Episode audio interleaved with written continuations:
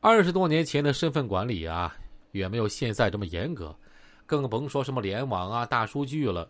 所以想抓他，无异于大海捞针。丁棍在外漂泊，一缺钱就回石家庄敲诈勒索一番。他手里有枪，人们不敢不给。他每一次一拿到钱就立马走人，就这样反反复复，直到一九九六年五月被警方击毙。何老六被那个亲戚威胁的时候，正是一九九四年，也就是丁棍被神化的时期。他一想，这万一这亲戚说的是真的呢？啊，犯不上为了几千块钱冒这个险。反正自己的游戏厅生意啊也不怎么好，自己也准备转让了，就把那五千块钱就还给了亲戚。张宝林听说此事之后，怒不可遏，连声质问何老六怎么不叫他过来。何老六一副无所谓的模样，说：“嗨，反正我也不打算干了，犯不上为这点钱得罪人。万一他真是丁棍的人呢？”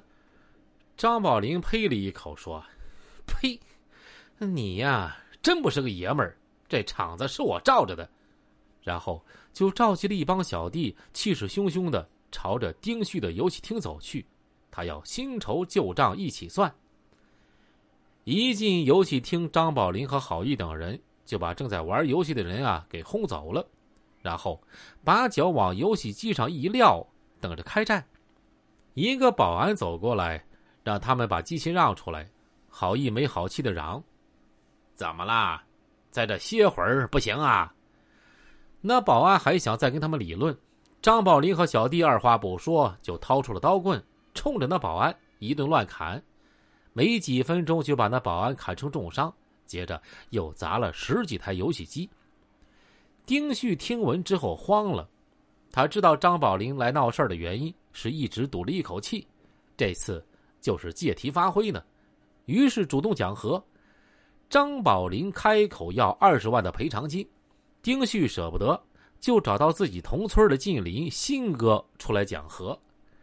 这新哥比他们年长十几岁。并不是道上的人，但是他是个武术教练，带出来的徒弟都出来混了黑道，所以张宝林也得给他几分面子。通过新哥的说话，张宝林最后只收了丁旭七万块钱。这件事之后，丁旭知道他这少不了看场子的人，就出高价把孙大红又请了回来。孙大红本来就比张宝林名气大得多，有他坐镇。丁旭的游戏厅平静了一段时间。一九九六年，张宝林为了有一个合法的营生，安置身边的小弟，和一个辈分更高的黑社会老大马老五合开了一家托运站。要说这马老五啊，那可是个传奇人物。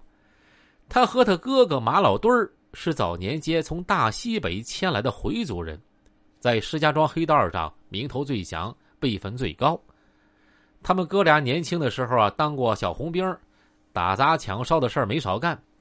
在一九八三年的严打中，马家哥俩逃到大西北躲了几年，在回来的时候，原先和他们一起混的同辈人都已经被惩办干净了，要么坐牢，要么枪毙，要么退隐江湖，本分过日子。他们哥俩一下子就成了石家庄黑道上资历最老的人物，谁见了都要尊敬几分。托运站相当于我们现在的物流公司，当时空运还没发展起来，运输又在国家的统一调配之下，国内的货物只能走公路运输，利润相当可观。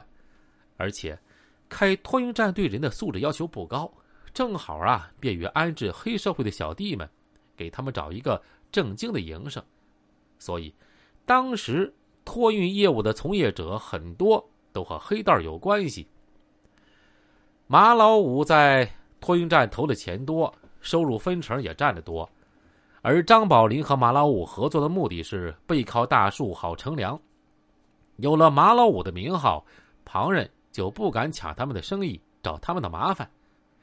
但是马老五当了个甩手掌柜的，托运站的事儿啊，压根儿不管，只管每个月分走七成的盈利，这让每天忙里忙外却只能拿到三成利润的张宝林很恼火。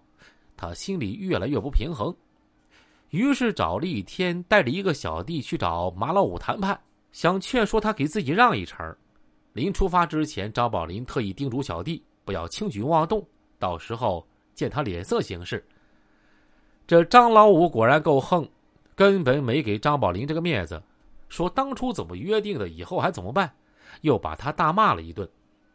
张宝林不敢作声，只能低头挨骂，眼睛盯着马老五的双腿。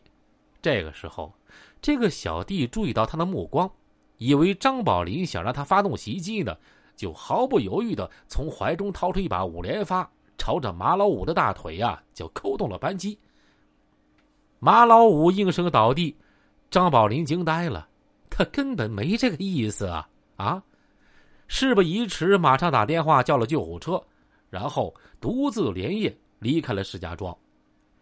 以他的实力，根本无法和马家兄弟抗衡。幸亏当时马老五的哥哥马老墩儿啊还在监狱里，否则他性命难保。不过，从这件事儿开始，张宝林在石家庄道上的名声更大了，因为他竟然敢对马老五开枪。好了，各位听友，本集演播完毕，欢迎继续收听。